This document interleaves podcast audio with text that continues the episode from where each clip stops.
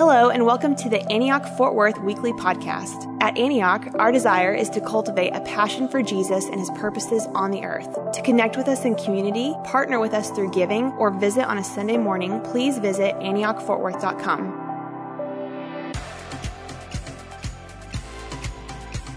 Colossians chapter 1, verse 25 and following to start off our message this morning. The series has been called The Starting Point, focusing on the importance of Jesus as the starting point in understanding, in living our lives, in uh, doing everything. Jesus is the starting point, and of course, Jesus is also the starting point for understanding Scripture properly and applying it to our lives. Uh, so uh, uh, Colossians 1.25 says, I, Paul, have become servant of the church by the commission of God that God gave me to present to you the Word of God in its fullness. Now, key in on that phrase, the Word of God in its fullness, because it's crucial for our message today. What is the Word of God in its fullness, according to Paul here? Well, then he spells it out the mystery that has been kept hidden from ages and generations, but that is now disclosed to the Lord's people. So this mystery has been kept hidden for the ages. And, uh, you know, someone might say, but, but they had the Bible, right? Yeah, but the Bible reveals, but also conceals. And so it contains a mystery, just like a good mystery story contains a mystery, and the Bible is a narrative. It's a story from beginning to end. Of course, it has legal parts, but those form part of a narrative. It's a narrative from beginning to end, and it conceals some things along the way to reveal them later. Like uh, the Christopher Nolan movie uh, uh, uh Interstellar, you know. Uh, how many have seen that movie? Okay, I'm a science fiction buff. I like time travel stuff. That combines it all. Uh, and uh, so if you watch that movie, and notice I didn't recommend it, uh, you admitted that you watched it.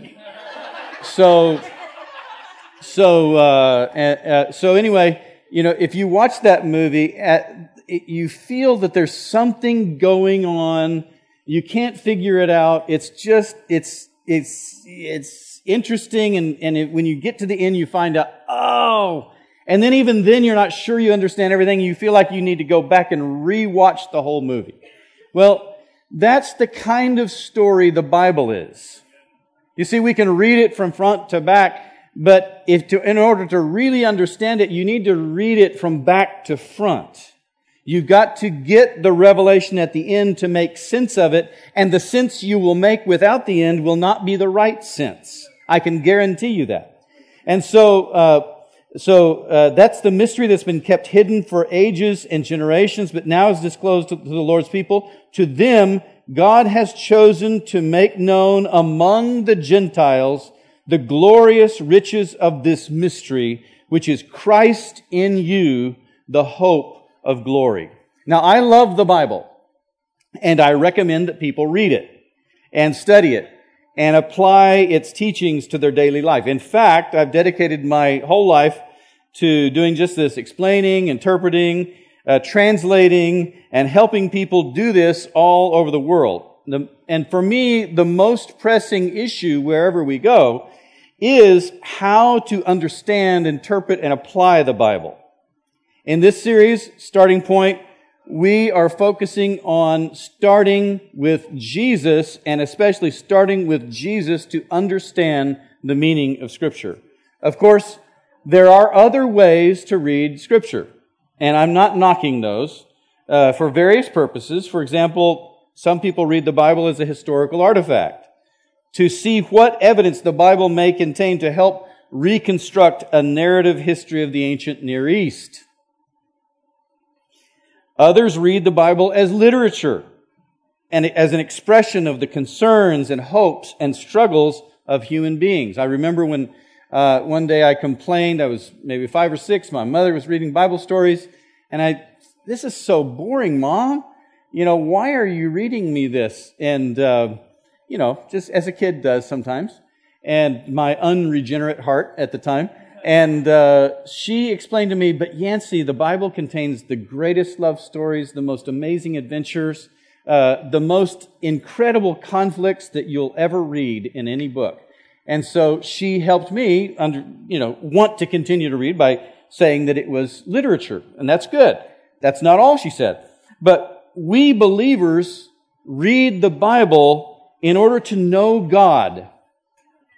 This is theological reading, and it assumes that the best way to know God and His ways is to read and deeply reflect upon what the Bible says. And I wholeheartedly agree with one all important caveat.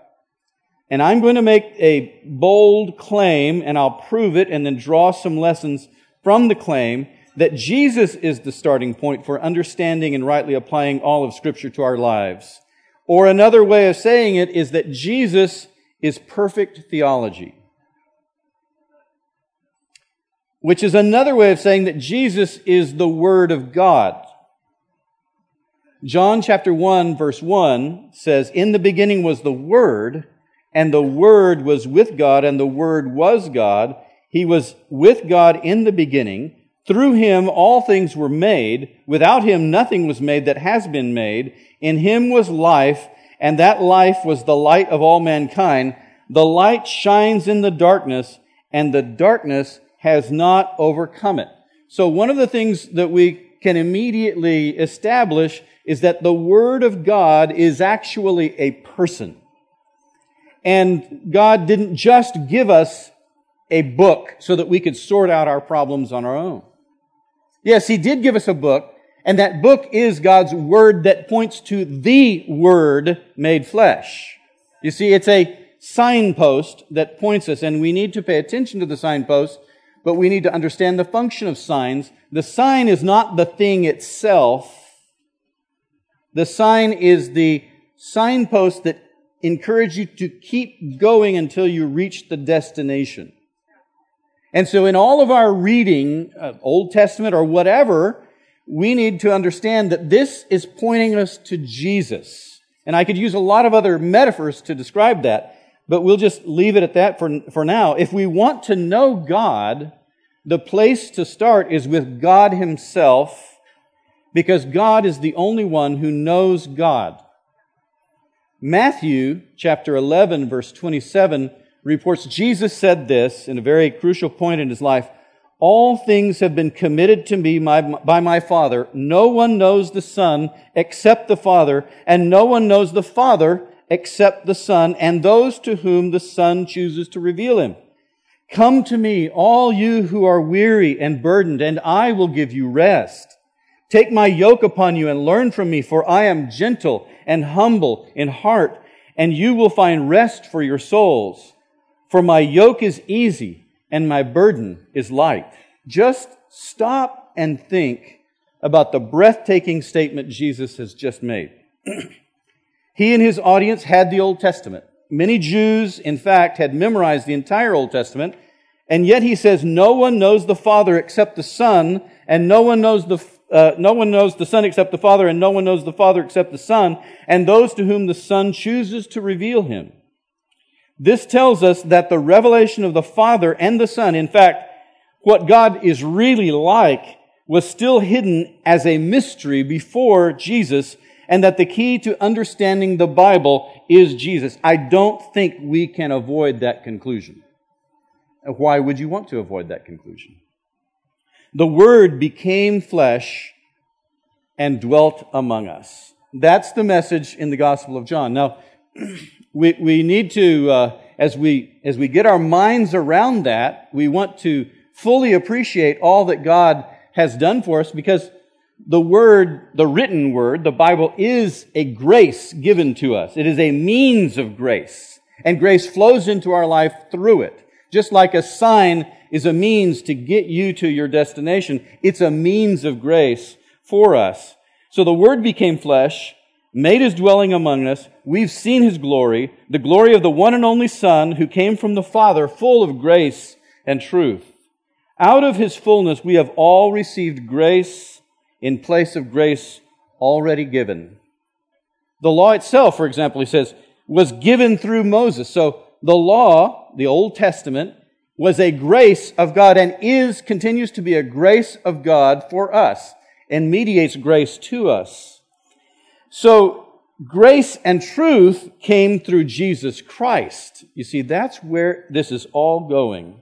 No one has ever seen God. And yes, it's true that in the Old Testament there are plenty of stories where people said they saw God or God appeared in this way or that way.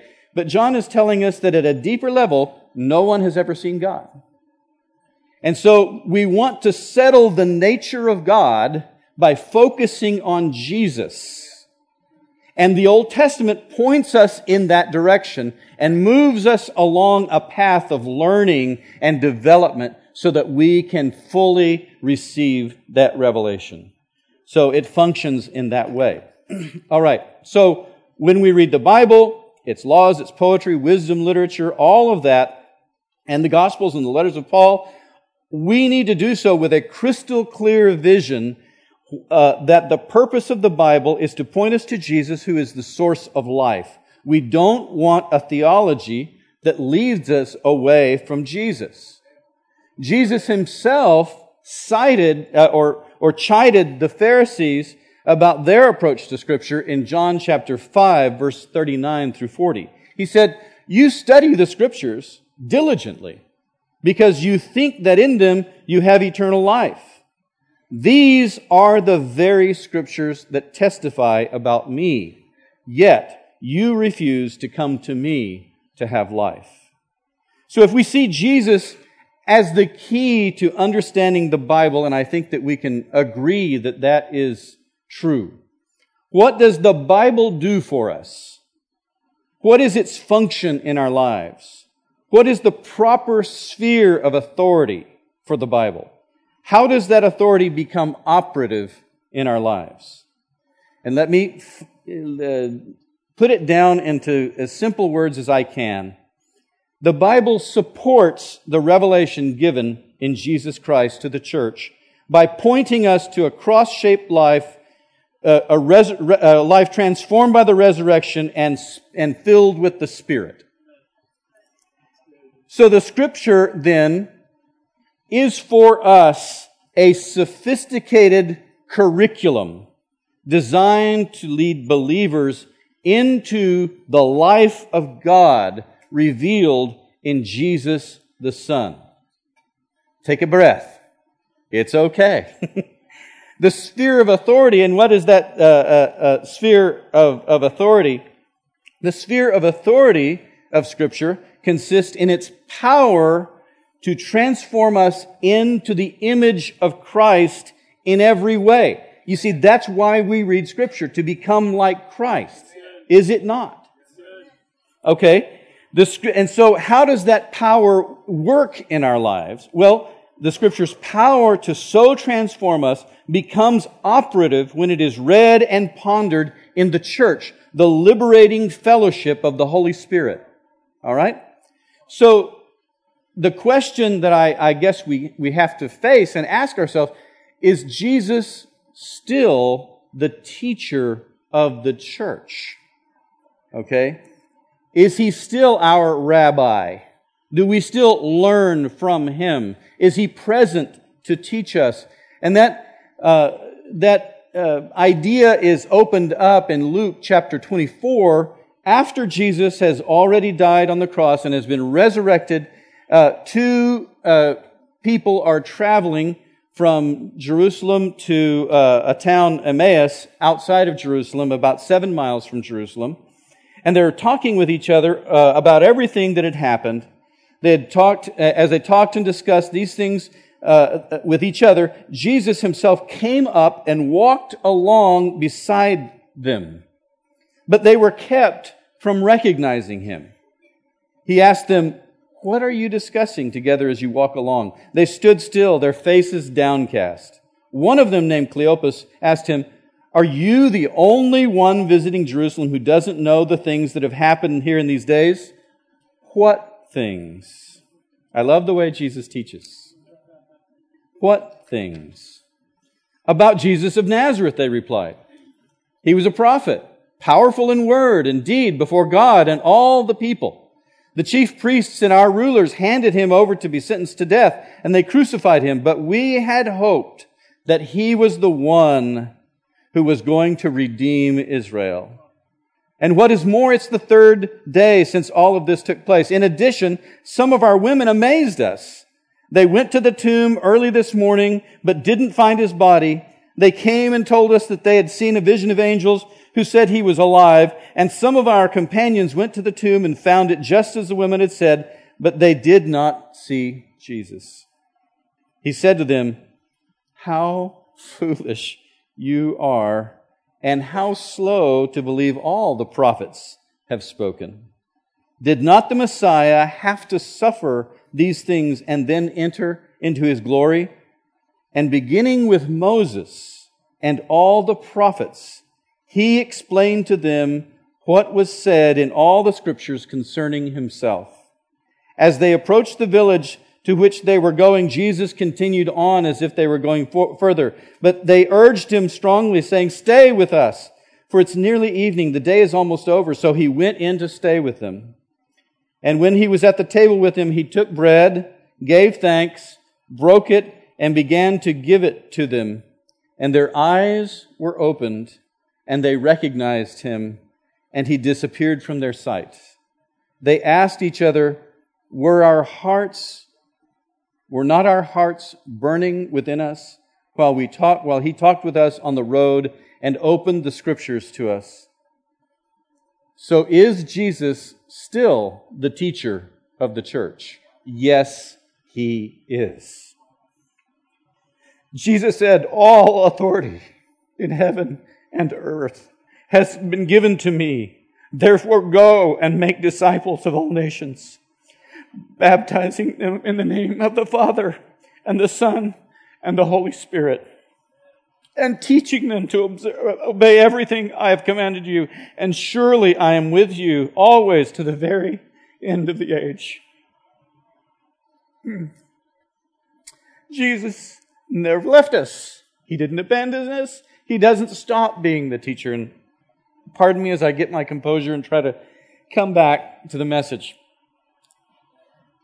But the church has had some spectacular failures in learning to attend to the Spirit of Christ in the interpretation of Scripture. One of the things we need to realize is that uh, Jesus reveals what's going on in Scripture all along, and he helps us by giving us some rules of interpretation. One of them is called, we call it the Golden Rule. Matthew 7, verse 12. It's very simple. He says, and in everything that you do, do to others what you would have them do to you because on this hang all the law and the prophets. Now, this is what we call a hermeneutical key. Hermeneutics simply means the process of understanding and interpreting a text.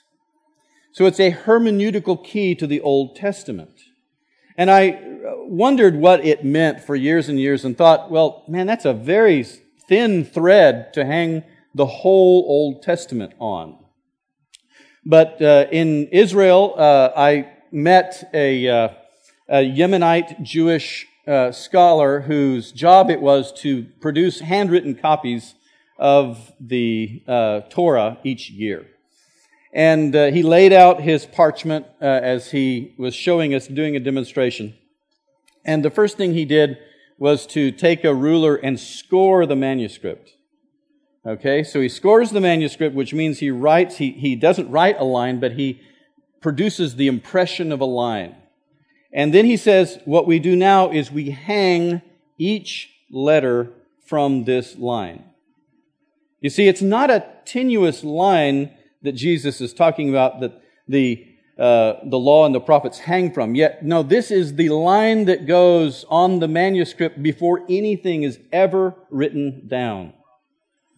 And so Jesus reveals this about the Old Testament, which is one of the revelations about how we, how we understand God's Word from Bible, from the Bible. And, and that is there from the very beginning before anything is written. So, you, know, you, if your theology makes you a jerk, you need to get a new theology.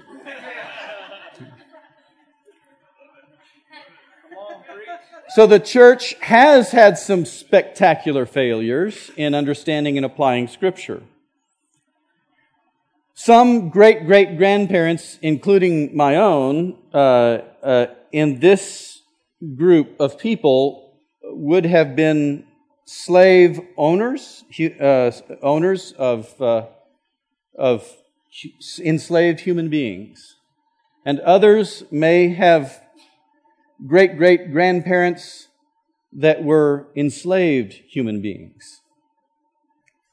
And evangelicals, just not too long ago, many evangelicals in South and North, as this issue was being debated, uh, and it was, the strongest arguments, biblical arguments, were made by the slave holding people, people who were pro slavery strongest in, in terms of convincing people at the time. I'm not saying that they're strong now. In fact, they're offensive. And they should be offensive to us. And that goes all the way back to a little known story in the second century AD. At that time, the Jews had uh, suffered some disastrous defeats in their uprisings against the Romans, and many Jews had been sold into slavery by the Romans in synagogues all over the empire, Jews funded the emancipation of slaves through their synagogues. They would gather funds uh, among one another if they were free, and they would purchase the freedom. And on those synagogue walls would go inscriptions of thanksgiving to the synagogue and to God for freedom from slavery that was never a popular pro, uh, that was never a popular event or process in the church because the church tended to remain silent on slavery. For whatever reason and uh, we can go back to men like Ignatius Saint Ignatius who said that slaves should not hope to be set free from slavery at the common expense. We had to wait 1800 years for the church to be woken by the Holy Spirit to deliver slaves from their oppression. And evangelicals defended the practice with biblical arguments. And that sounds uh, uh, horrible to us, but these were not, uh, these were not fringe evangelicals. These were the, this was the church. And it was a great debate during that time as more and more from the margins, and it was the Quakers who first began among evangelicals to preach uh, against slavery, and slavery is something uh, abhorrent to God. And it was only in the late 1700s that a man like William Wilberforce, outside of Quakerism, began to make similar arguments. And the core of the argument was basically the golden rule. Do unto others as you would have them do unto you, for upon this hang the law and the prophets. And so, uh, on the evangelical side, in in uh, of pro-slavery uh, and and other uh, groups as well, Thomas Thompson published a book that uh, was called The African Trades uh, for Negro Slaves Shown to be Consistent with Principles of Humanity and with the Laws of Revealed Religion. Even the title is repulsive. And the arguments uh, are really interesting. Basically, the, the chief argument was a, a quotation of Leviticus chapter 25, 45 through 46, which grants slavery to Israel, uh, enslaving non Israelites forever if they wanted to. And the argument further continued that the Apostle Paul in the book of Philemon sent Onesimus back to his owner without requiring that he be released. Now, I think that's a bogus argument because I read Philemon very differently. He, yes, sent him back, but he sent him back as a brother in his family, not as a slave. So there's a different, and, and I can tell you, we have to make choices as we uh, interpret Scripture. The question is, is our interpretation going to coincide with the Spirit of Christ or not? That's the, that's the question. All right, so uh, thank God those issues, although they weren't they weren't uh, settled by arguments among theologians. It was more it was a theologian called General Sherman who marched through the South and put an end to that theological discussion. You can read all about that in a book called The Civil War as a Theological Crisis. I think every believer should read it by Mark Noll. The lesson is that we must be careful and wise in our reading and applying Scripture. Simple and direct is not always better. We should never interpret the Bible in a way that insults the Spirit of Christ. What we know about Jesus from the Gospels should be like a set of guardrails in our interpreting the Bible. And I would recommend especially the Sermon on the Mount. So how does teaching, how does Jesus teaching uh, how to read and understand the Bible help us to understand what God is like? Okay, I want to offer some su- suggestions. First of all, never forget the golden rule. It is a rule of interpretation. And, and we should start with Jesus' teaching about that because why would you want to start anywhere else? Pay attention to the way Jesus reads the Bible and follow his lead. And what that means is that as we venture into the strange world of the Bible, and there are some strange things in that world, we should invite Jesus to go with us. As we would invite Jesus to go with us anywhere that we go with anything that we read or watch or take into our spirits. So Jesus does not set aside the commands in the Old Testament. What he actually does is he shows us that there is a deeper hidden meaning. And that's one of the things that he shows us in Matthew chapter 5 where he says, you have heard that it was said, an eye for an eye, a tooth for a tooth. But he, he, he develops a deeper meaning that is in that conforms with who he is. We could go on and on about that. We don't have time to do it today. But uh, in in uh, the third is that we need to pay attention to who we identify with in the story. So, do we identify who do we identify with? We should identify with the sinners in the story, and all of the human being are sinners because all of us are sinners right? But we should not identify with them as if they were our heroes in their sinfulness. Rather, we should identify with them as they are heroes in faith and as that conforms to Jesus Christ. So as we read the story, we should especially identify with Jesus. Martin Luther said there are two ways of reading scripture. One way will kill you because you are a sinner. The other way of reading scripture will bring resurrection from the death to sinners. So I want to choose door number two. And I hope you do. Fourth, Jesus provides us with the ground and logic to understand God. And that is what I mentioned before. This is a story whose end resolves and reveals the mystery so that you will want to go back and reread and reconsider and reponder everything that you assumed about God once you see the revelation of the mystery. You see, you will have to do it. That's just the way we have to. So we read forward, but we also read backward. All right? And we read again and again and again. So here we are going to land it. Almost done. Why did God give us the Bible? Number one, it is a means of grace. Grace comes to us through the Bible if we read it, beginning with Jesus Christ. Second, okay, Because it's, and, and why did he give it to us? Because it's useful. All right? Say the word useful. useful. It's useful. Now, what's it useful for? It's a tool, it's a curriculum that when we work through it in the Spirit of Christ will lead us to become more and more like Him. So starting with Jesus helps us to understand, understand that and to see it clearly so that we can avoid confusion. This is the message of 2 Timothy 3 verse 15 and 16 that talks about inspiration of Scripture. And, and so, by the way, we find out why it's inspired, what its purpose is for, and how it operates.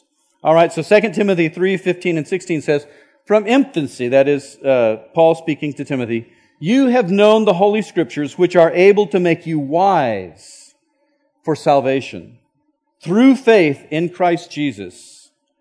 All Scripture is God breathed and is useful for teaching, for rebuking, correcting, and training in righteousness, so that the servant of God may be thoroughly equipped for every good work. That's why God gave us the scripture. Isn't it wonderful? And I'm so glad that we have such a great gift of grace to point us to Jesus and for Jesus to help reveal that to us and to uh, for us to understand. It's, it's an amazing thing, and it has sustained faith through difficult uh, situations, disasters, uh, through the, the world gone crazy, because it is a pointer that leads us back to Jesus over and over again. Stand up. Thank you so much for listening patiently this morning and considering these words. And I want to invite you to seek prayer this morning. Uh, the, prayer, uh, the prayer team is going to be coming up in just a second. And as we uh, uh, sing this last song, think about what do I want? Do I need prayer? Do I need help? Do I need God's help to sort this thing out in my own heart? Or maybe it's something else. Maybe you've been convicted about something in your life and you, you just need to seek forgiveness or pray forgiveness for someone else. Whatever the need is. Or, or maybe uh, you are struggling this morning with some physical ailment. Jesus is our, not only is He our teacher, He's our healer. Or some struggle inside that you need some encouragement for. Now's the time to seek God's presence, to receive prayer, to have someone come along beside you because God loves you and He loves you just as you are.